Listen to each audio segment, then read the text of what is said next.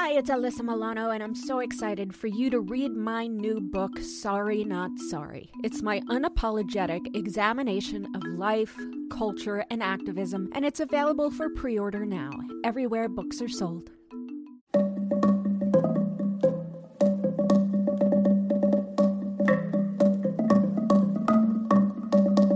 Hi, I'm Alyssa Milano, and this is Sorry Not Sorry.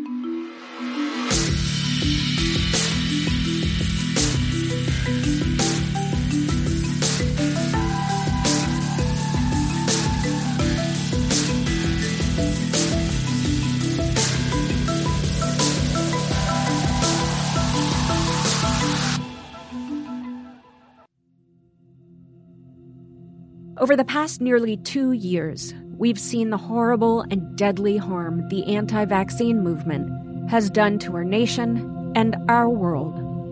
While we know that vaccines are safe and effective, and so many people are dead as a result. In a recent article, Kurt Eichenwald exposes Andrew Wakefield, a doctor at the root of much of this skepticism, and joins me today to discuss. Yesterday, a respected British medical journal retracted a study that said the MMR vaccine may trigger autism.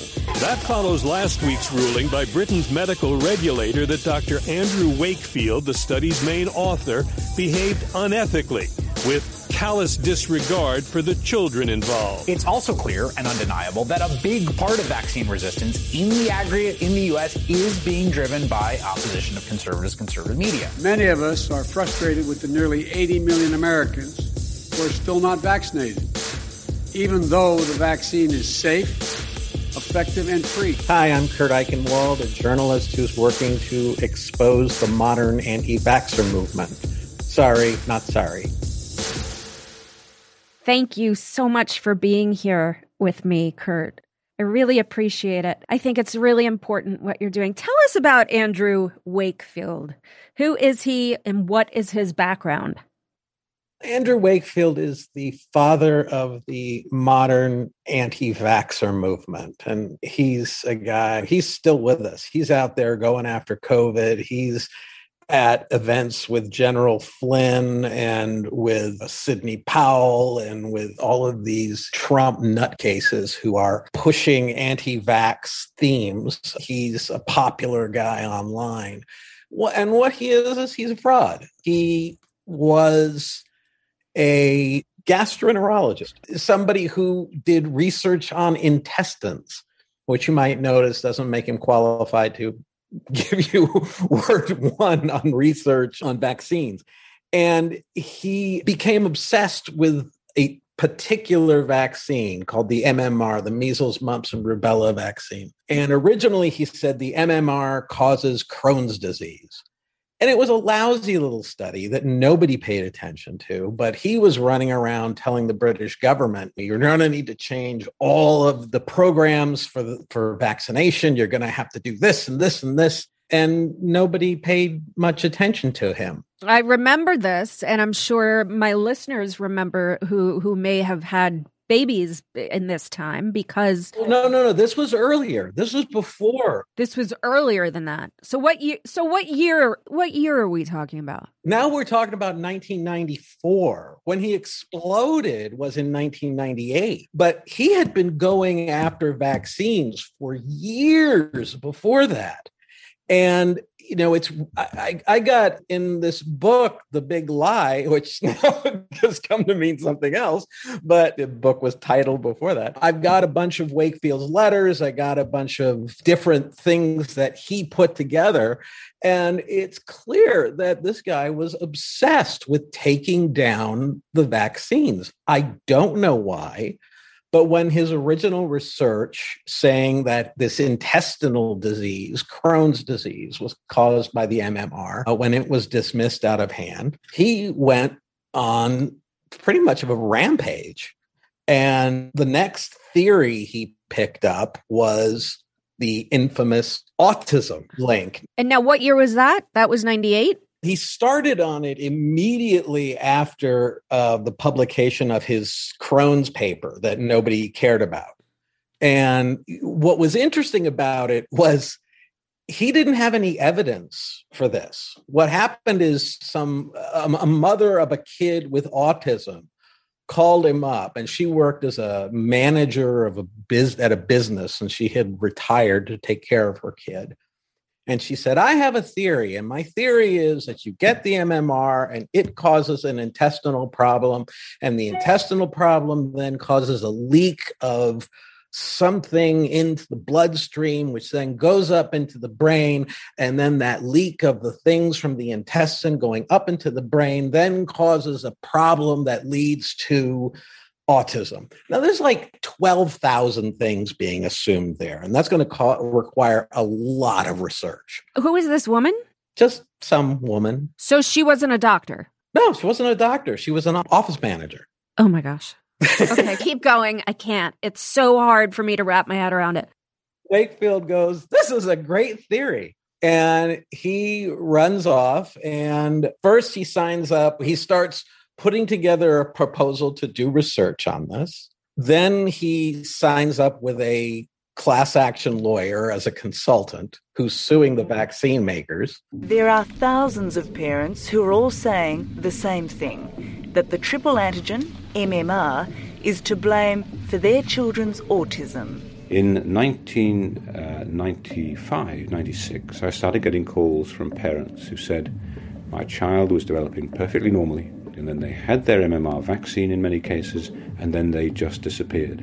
British gastroenterologist Dr. Andrew Wakefield believes he's found a link between the vaccine and autism. And his entire study, and this is the whole thing about that study, it didn't prove what anything that Wakefield says. It didn't prove that vaccines cause autism.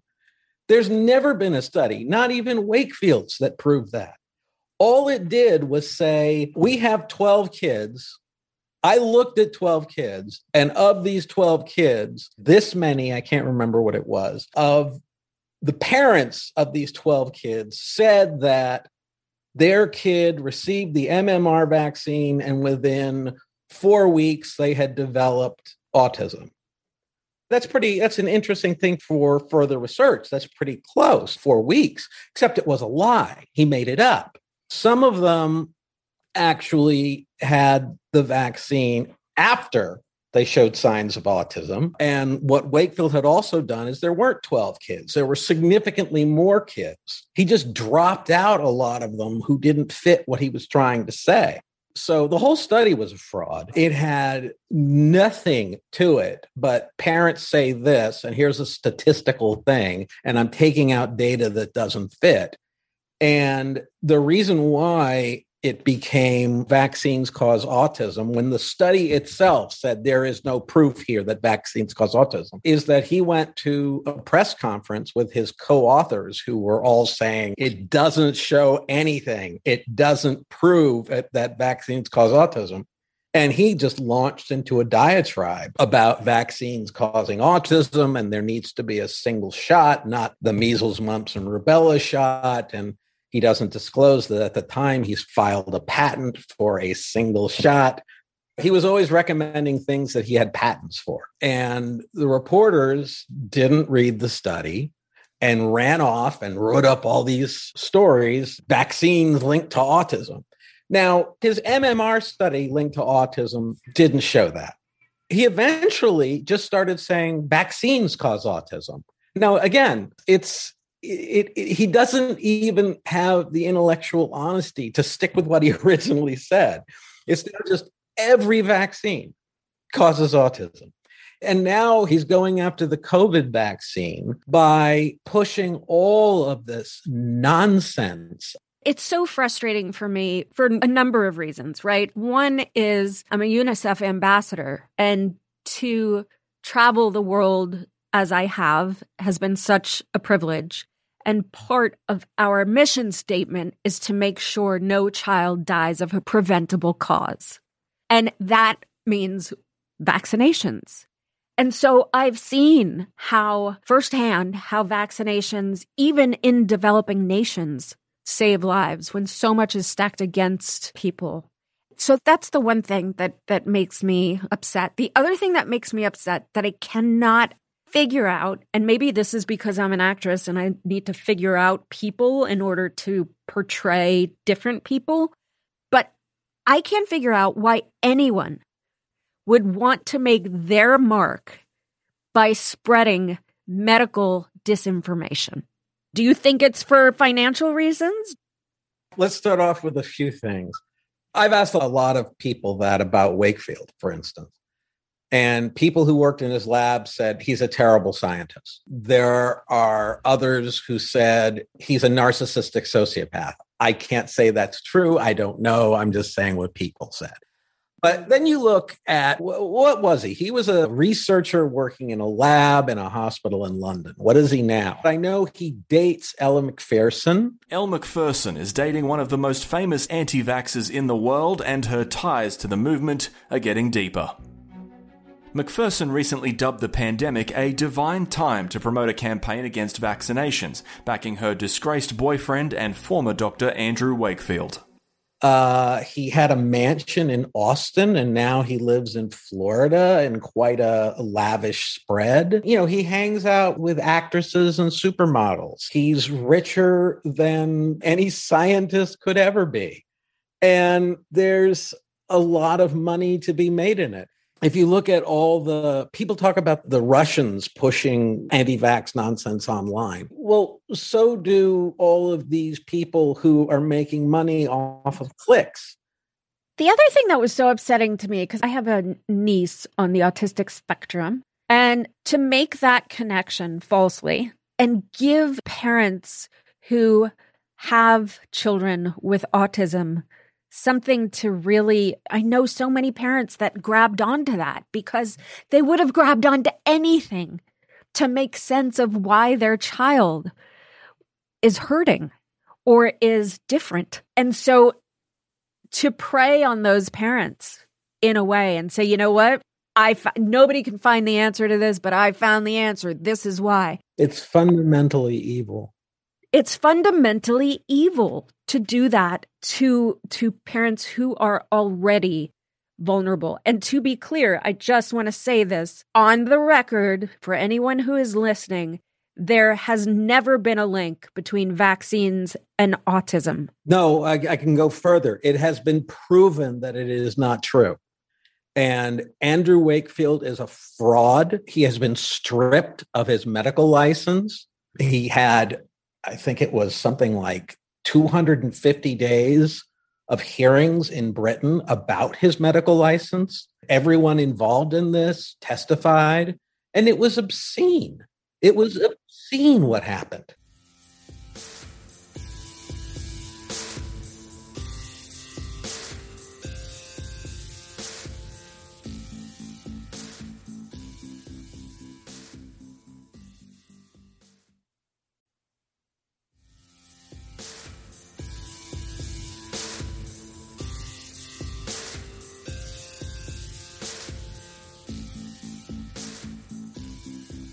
But why do you think people believed what Wakefield said?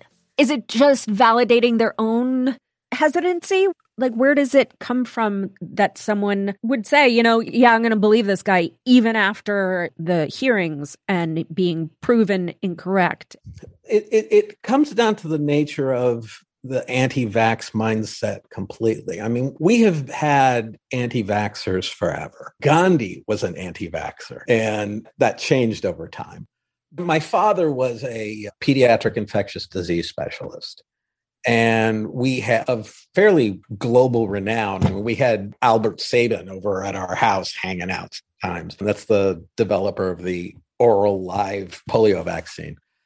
And they would talk about one of the biggest problems they had in third world countries. They never talked about it here, except as being kooks and crackpots, was small groups and governments in, in underdeveloped countries where they were frightened of diseases and were trying to understand them and would create these mythology where the scientists who were trying to help them were in fact the bad guys that they were the ones causing the infection you saw this with AIDS in Africa. And so what you had was it spread among religious groups. Government leaders found it useful in consolidating power. I know that happened in and something actually my father dealt with. I want to say Bolivia. And ultimately, what would happen is they would work within the communities, the leadership of a country would eventually cave as the bodies piled up, and they would work within a country to gain community support and you would get overcome the anti vaxxer attitude. That doesn't always work. Right now, if you go, if when people talk about polio being eradicated, it's not. If you go, the two major countries, I think there's only two left, and it's uh, Pakistan and Afghanistan, where there is still polio. And the reason why is because Muslim fundamentalists just like Christian fundamentalists in the United States on COVID, Muslim fundamentalists have decided, based on nothing, that the polio vaccine is a conspiracy by Western scientists to make Muslim men impotent. As President Biden's COVID 19 vaccine effort ramps up, religious based conspiracy theories surrounding the vaccinations are exploding on social media. Some creators have been posting dramatic videos where they make false claims about the vaccine containing microchips or ingredients associated with the devil. Others often refer to masks and vaccines as an indication of a biblical symbol called the mark of the beast. Social media platforms have been able to ban a lot of this content, but it's become increasingly more difficult to enforce. And so, therefore, it's just it's intended as it's this big conspiracy in order to wipe out the Muslim population. And in fact, it was just last week, I think, where a team of people who were working, a team of a, vaccine team arrived in Pakistan to help vaccinate in a village. And they were there with their security guards because they had to be, because just like people in school boards and people in health departments in the United States, there are always threats of violence. And Muslim fundamentalists came up and shot all their security guards. They let the vaccinate her, the people who were there to deliver the vaccines survive, but they fled. They didn't deliver any. And it was, you know, we're not going to let you make Muslim men impotent. Well, guess what? Nicki Minaj just said the same damn thing about the COVID vaccine. And these whole things are the these whole things are the same story over and over again. The scientists are the bad guys. That's what the underdeveloped countries were saying in, in the 1950s. How did this all become political, though? Because the Republican Party has turned fundamentally evil. There is no other explanation for this. What you had is a circumstance where you remember what I said earlier about underdeveloped countries, and you had a point where you know, I think I said this, where leaders looked on this unification of religious groups and tribal groups who were frightened and who were coming up with conspiracy theories as a means of consolidating power until the number of bodies got to be so many that they, you know, they started working towards it.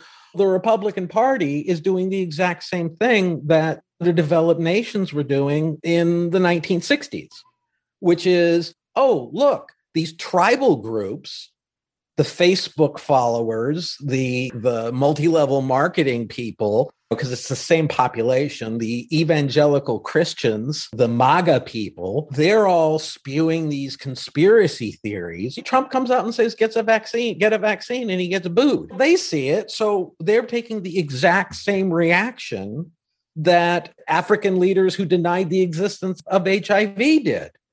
It's like this helps consolidate my power. There is a point where vaccines and politics have to merge, right? Because all of these issues are public health issues. We're in the middle of a pandemic and so much is reliant, we're relying on people getting the vaccine to get out of this. And it's not just in our country. There's only 3% of, of the population in Africa is vaccinated. Part of that is because they don't have access to not only the vaccines, but also there is no infrastructure to get the vaccines from the tarmac into people's arms.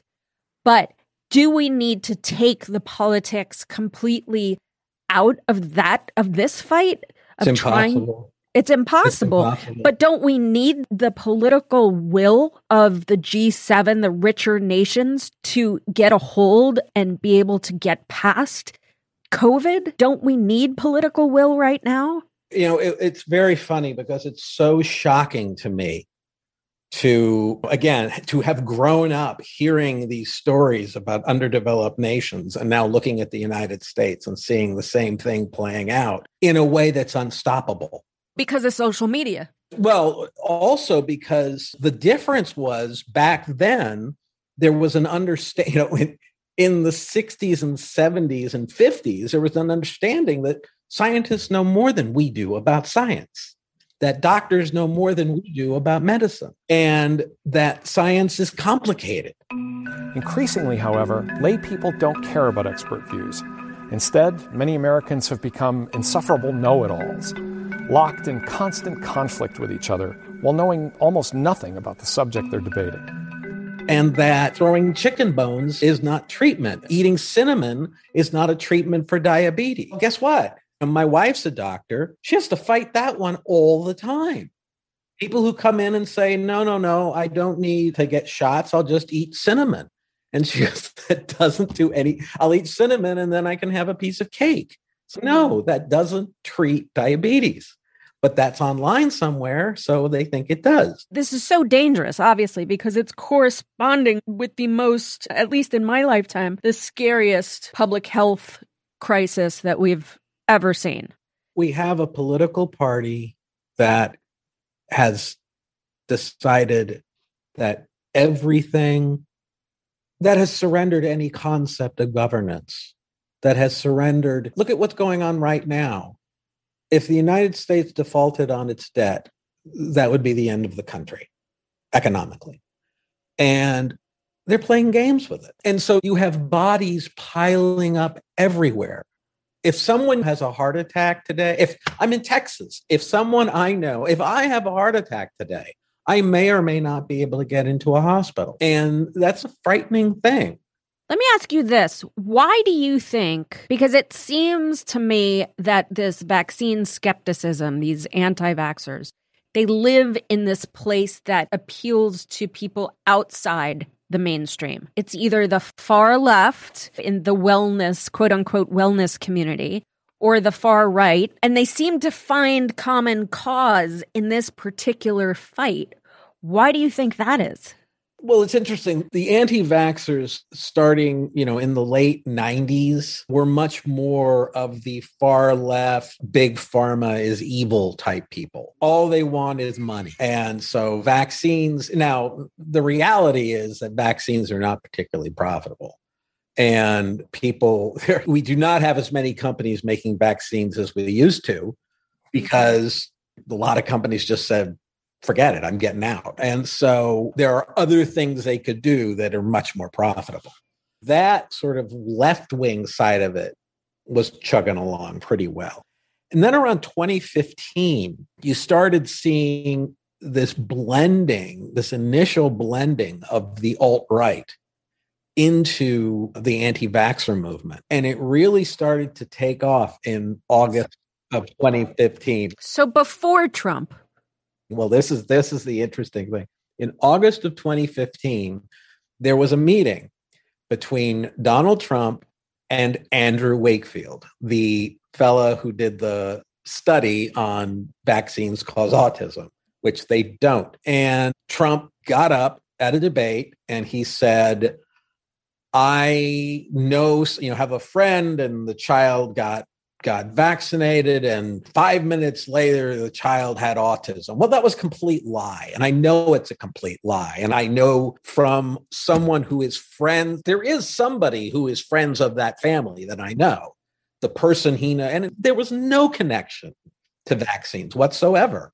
But he'd heard Wakefield say this about vaccines and autism, and he'd met a family who was a friend of a friend who had a kid with autism. So in his little mind, he just went, Ooh, and he started telling people that, oh, children, you have an eight pound baby and it gets 16 pounds of vaccine. He literally said this. And that was when the alt right really, because Trump was adopting the anti vaxxer mindset. But again, you know, it's not solely vaccine based. Other things have never had a vaccine and they go away. So I don't want people to think that this is all dependent on vaccine. And that was when the alt right started really moving in, at which point the the real neo-Nazis, the really bad guys, started seeing this as an entree into online communities and so you've got a lot of very bad people who are, so you've got this unified anti vaxxer movement that is far left, far right, neo Nazis. Yeah. So is this an accurate assessment? Because it seemed like after the election, there was a whole Stop the Steal campaign from the people Trump brought in from the fringes. And that resulted, obviously, in an attack on our nation. And it seems like there's a link in the people who don't believe in COVID and the vaccines and the people that believe that Trump didn't lose the election. Oh, absolutely. There's a direct connection. There's a direct connection between hardcore MAGA, Make America Great Again people, hardcore Trump supporters, the Stop the Steal people, the anti vaxxers, and then you start to trail off. But all these people are the QAnon people are all anti vaxxers. So we got to stop the steal to stop the vaccine in in the blink of an eye.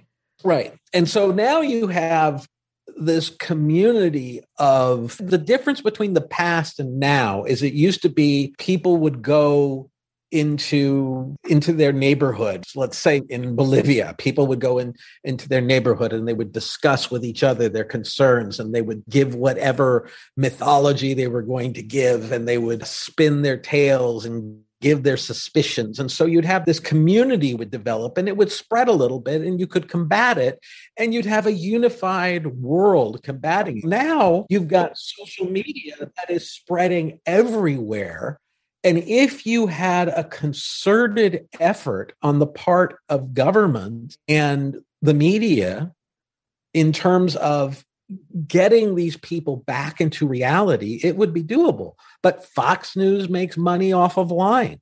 That's right. They've all monetized fear. They've monetized fear. They've monetized insanity. The Republican Party sees this as a path to power. And so, somebody's saying, how can killing your supporters work? Look at it. They're in red states. They could afford to kill about 2 million people and 2 million of their supporters in red states, and they'll still be fine. You know, to a large degree, this is the problem of if we had a popular vote rather than electoral college, this wouldn't be happening. And this is something that I've been saying well before 2020, and I agree with you. But my question is do you think that this is all mainstream now? It's easy to say it's the fringe, but millions of Americans still believe that Donald Trump not only won the election, but is actually acting as a shadow president. Recently, Michael Flynn even called for a coup. So, can we say that this is on the fringes of our society, or has this become mainstream? And how dangerous is that? It's become a driving it's become a twisted driving force in our society. And unfortunately there are so many elements to this. One of the big elements is that journalism has failed. And it's failed because it has we are in a, a completely different environment than we have ever been in the history of this country.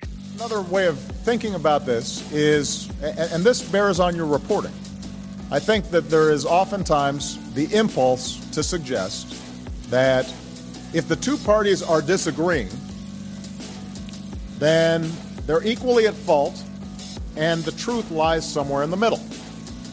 And a, an equivalence is presented, which is, reinforces, I think, people's cynicism about Washington generally. This is not one of those situations where there's an equivalence. There is not on the one hand, on the other hand.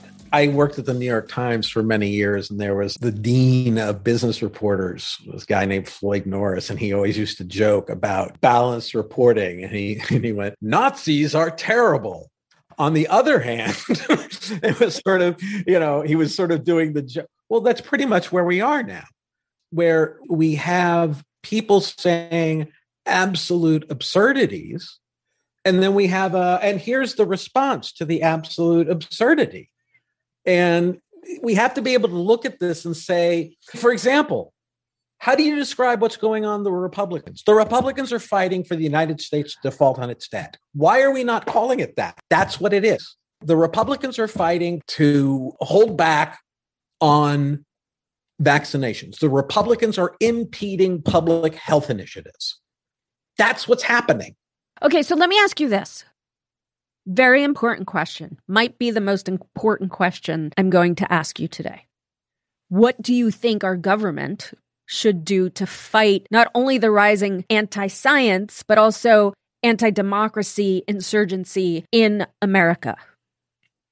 I, th- I think all you have to do is really look around at where we are because look where we were five years ago and where we are now. Look where we were 10, 15 years ago. Now go 15 years into the future. How do we deal with any of this? Unless the Republican Party collapses in total and is replaced by a true conservative party, you know, the Republican Party is not a conservative party. This has nothing to do with ideology. They are a power for power's sake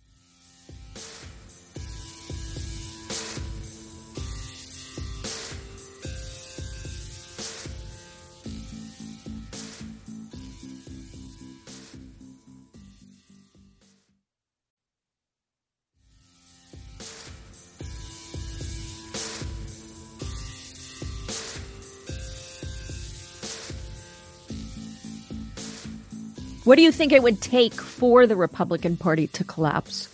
It seems like we've already been through all the bad things. They've done all the bad things and they're still standing. And maybe that's your point. And maybe that's why you feel that we've failed. There is no end to, there seems to be nothing that can be done. And it amazes me.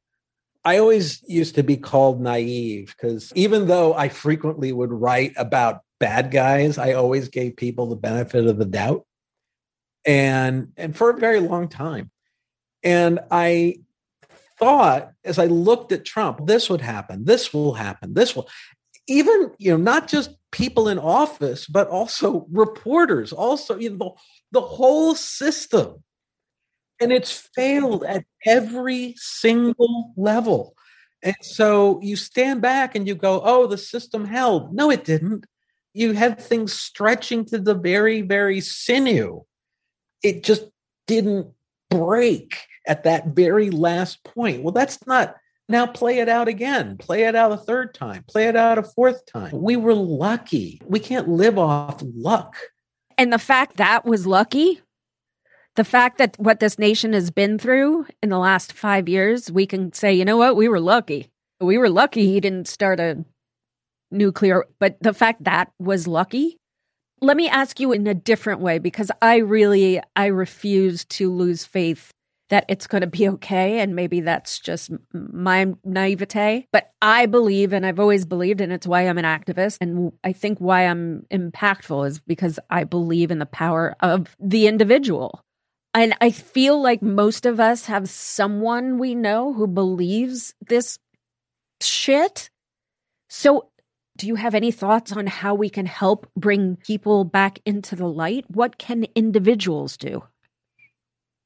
You know, there's something that people who don't know anti vaxxers or who don't really live in this world look at and go, oh, that's terrible, which is this Reddit site called the Herman Cain Awards, which what it is, it's pretty horrible But what it is, it shows people's evolution from slamming conspiracy theories and nasty memes and pro Trump and attacking Fauci and the rest on Facebook and on Twitter. And then I'm anti vax and the vaccine, ivermectin's great, blah, blah, blah, blah. And then they're in the hospital and they die. And sometimes it's held up as, oh, these people are celebrating their death. And they're like, no, that's not at all what this is. What this is, is it's showing the reality. Because one of the things that's so interesting about them is they all, up until the point they're in the hospitals, the story of what they're posting is all the same. It's all the same stuff over and over and over and over again. And so you're able to lay it out to somebody going, you're not even original about what you're arguing. Now, look at all these people. Look at this. Here's a 14 year old daughter talking about her father who died. Here's her description of how her father died in front of her. And look what he was doing the same thing you're doing. Is it really worth it? So, one of the things that's up there a lot is you'll have people who post their vaccination cards because they've family members have done that.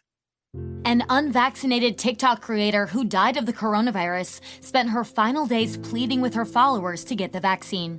31 year old Megan Alexandra Blankenbiller died on August 24th, just nine days after she made her final TikTok video, in which she urged viewers to protect themselves from COVID 19.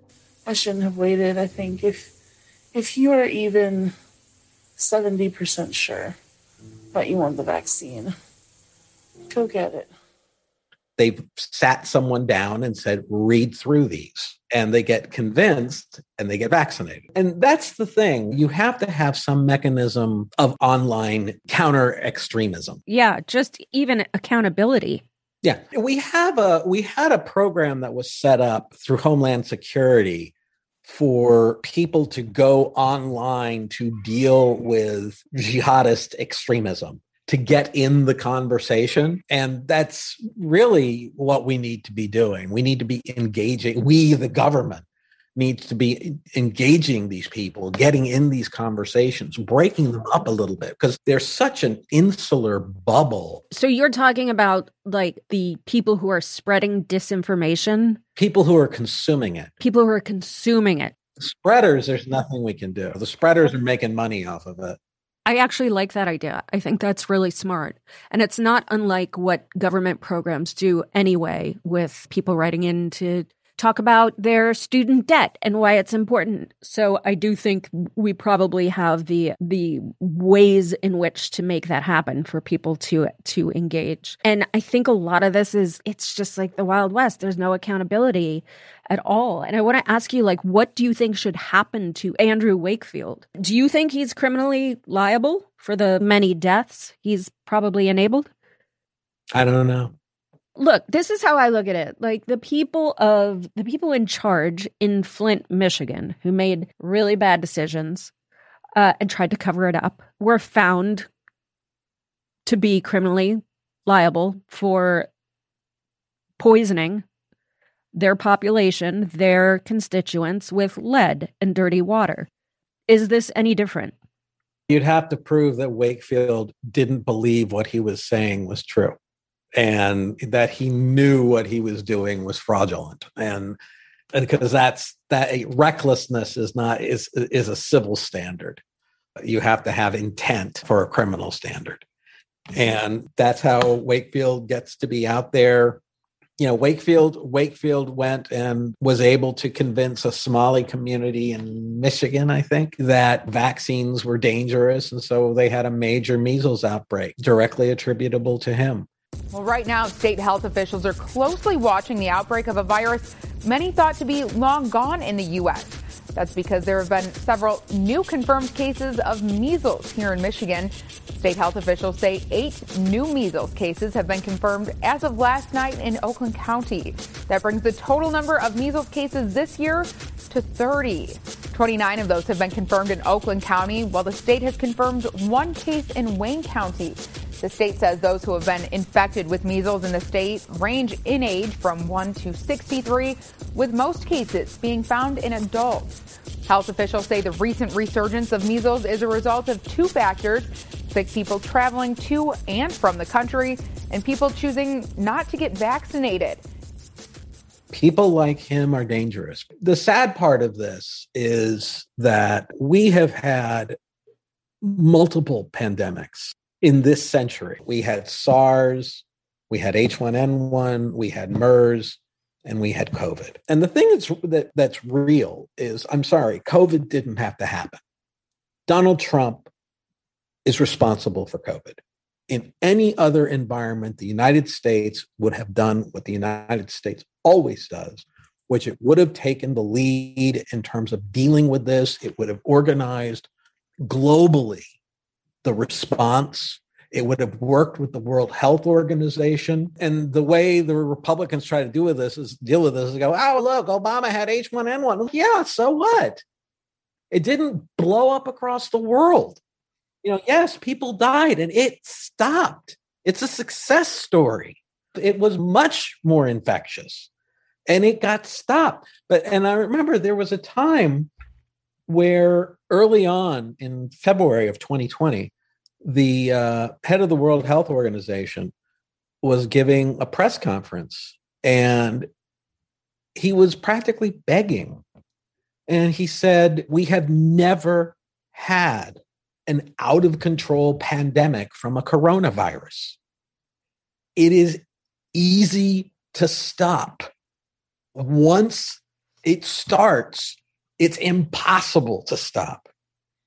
We do not have all of the countries that should be working on this. And he was clearly talking about the United States and Britain. And it was clear. It's like once we are past a point of no return, this is going to go out of control. We've got to move now. And it was about five days later that Trump said, you know, this is their new hoax. And that was literally the point. I called every member of our family and said, we're going to have to lock down. This is going to explode because Trump is too dumb to know that we are about to get hit with a major pandemic. And we saw it. We saw it coming. We saw it. We knew it was coming. We saw it. We saw it in Wuhan. We then saw it in Italy. Yeah and they just sat around doing nothing. I mean, Bush was great on pandemics. He did a great job on SARS. And then not only did he do a great job on SARS, he did a great job on AIDS. Uh, but then he also didn't say, "Oh, that's over, let's move on." He then he created a task force to develop a first major report then it was updated. He had a second one on a whole system. Then Obama came in. Bush handed that off to him. Obama did a third version of it, which was just each one of them building on the last and created the major task force. And they handed it over to Trump, who threw it all away, disbanded the task force, and eliminated everything to deal with pandemics. And basically, all the work that Bush and Obama had done to detect growing threat of a pandemic because we are in an era of pandemics now. Because deforestation has moved the animals closer to where people live. A lot of things are in play. You know, you've got it's strange that you've got climate changes and I mean it's all it's all interacting together. Almost like exactly what the scientists said would happen is happening. So the the question I this has been a thoroughly depressing talk. So thank you so much, Kurt. I'm going to hang Sorry. up and go sit in the fetal position and weep. But I like to leave these interviews hopeful because I've interviewed a lot of people about some really hard issues. Is there anything that gives you hope or what gives you hope? The 80%, by which I mean Biden came out and said mandates. And there was lots of screaming and lots of noise and lots of heat and lots of fire. And then the polls came in. And some of them were 80% in support of him. More than four in five Americans, or 81%, support federal mask requirements. And that support is bipartisan. A majority of Republicans and independents support it, while nearly all Democrats, 99%, support the initiative. Certainly, the, the vast majority of Americans were like, yeah, let's end this damn thing. And the percentage of Americans who have been vaccinated, unfortunately, to a degree, once we're able to get children vaccinated, and hopefully we will be, once children are safe, it's going to start to narrow down into this group of people. And it's very strange because all the Republicans who wanted herd immunity are going to get it. Everyone's going to have it eventually through vaccination.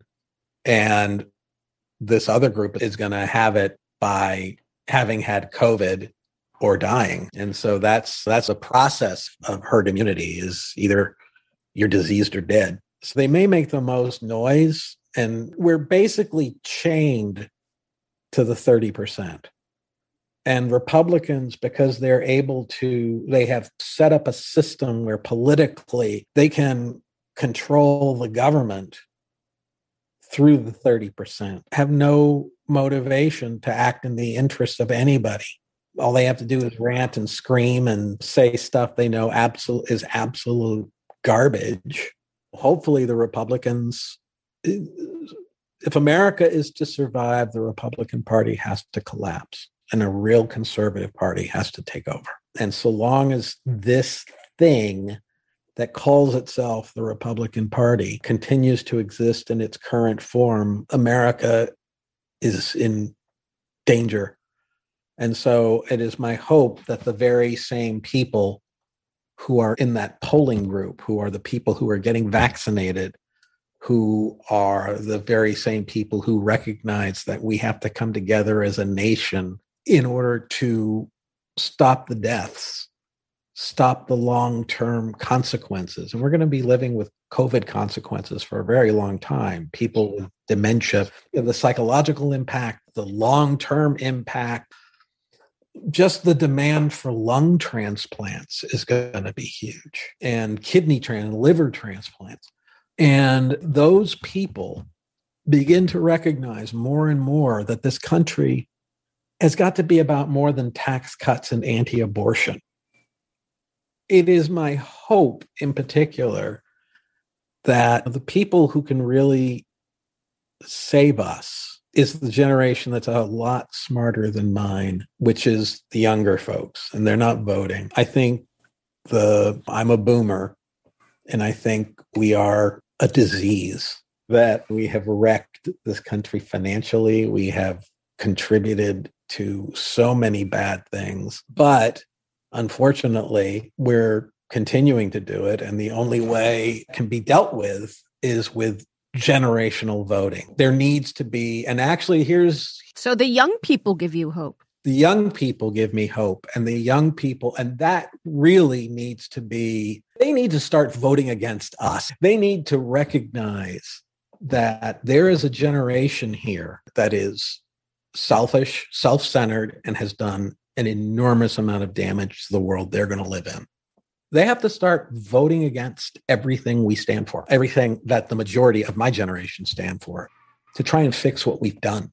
So, one of the things I would say with it would be very important is mass voter registration drives for younger generations. We try. I've been doing this political activism now for 20 years, and every single election cycle, it is all about how do we get the young people out to vote? And this was even when I was a young person. It's real hard to get young people out to vote when they feel that politicians don't speak directly to them. And that has always been the issue. I just want to say, Kurt Eichenwald, you give me hope. Thank you for all that you do and for being a part of the podcast. Thanks for having me. Today, we live in a world where misinformation poses an imminent and insidious threat to our nation's health. U.S. Surgeon General Dr. Vivek Murthy says health misinformation is one of several reasons why Americans aren't getting vaccinated. And now he's taking on the fight against falsehoods. We must confront misinformation as a nation. Every one of us has the power and the responsibility to make a difference in this fight. Lives are depending on it. It's hard not to take the attack to the anti vaccine people and make it personal. After all, their chosen anti science beliefs is literally killing people here, at home, and around the world. But it's important to remember when we can that incorrect beliefs of theirs have their roots in influential bad actors feeding them disinformation. People like Andrew Wakefield are, in my view, very nearly murderers. The lies people like Wakefield spread, relying on their credentials and fear to self promote and profit off of the deaths of too many, remind me of the NRA. There is no death that will stop them because they are making money and gaining influence. It's sick. And the best way for us to fight back is with empathy, education, and lifting the voices of the real experts spreading truth and saving lives. For really great, accurate information about vaccines, you should listen to our episodes with Dr. Peter Hotez, Dr. Dina Grayson, and about the People's Vaccine with Oxfam. Turn to your doctors, your local boards of health, and the many experts who work saving lives every day. Bring understanding and empathy along with the truth, and you'll be far more likely to overcome the fear that quacks, like Wakefield, spread. In the end, it will save lives. Sorry Not Sorry is executive produced by Alyssa Milano. That's me. Our producer is Ben Jackson, audio editing and engineering by Maciej Lewandowski, and music by Josh Cook, Alicia Eagle, and Milo Bugliari. Don't forget to rate, review, and spread the word. Sorry, not sorry.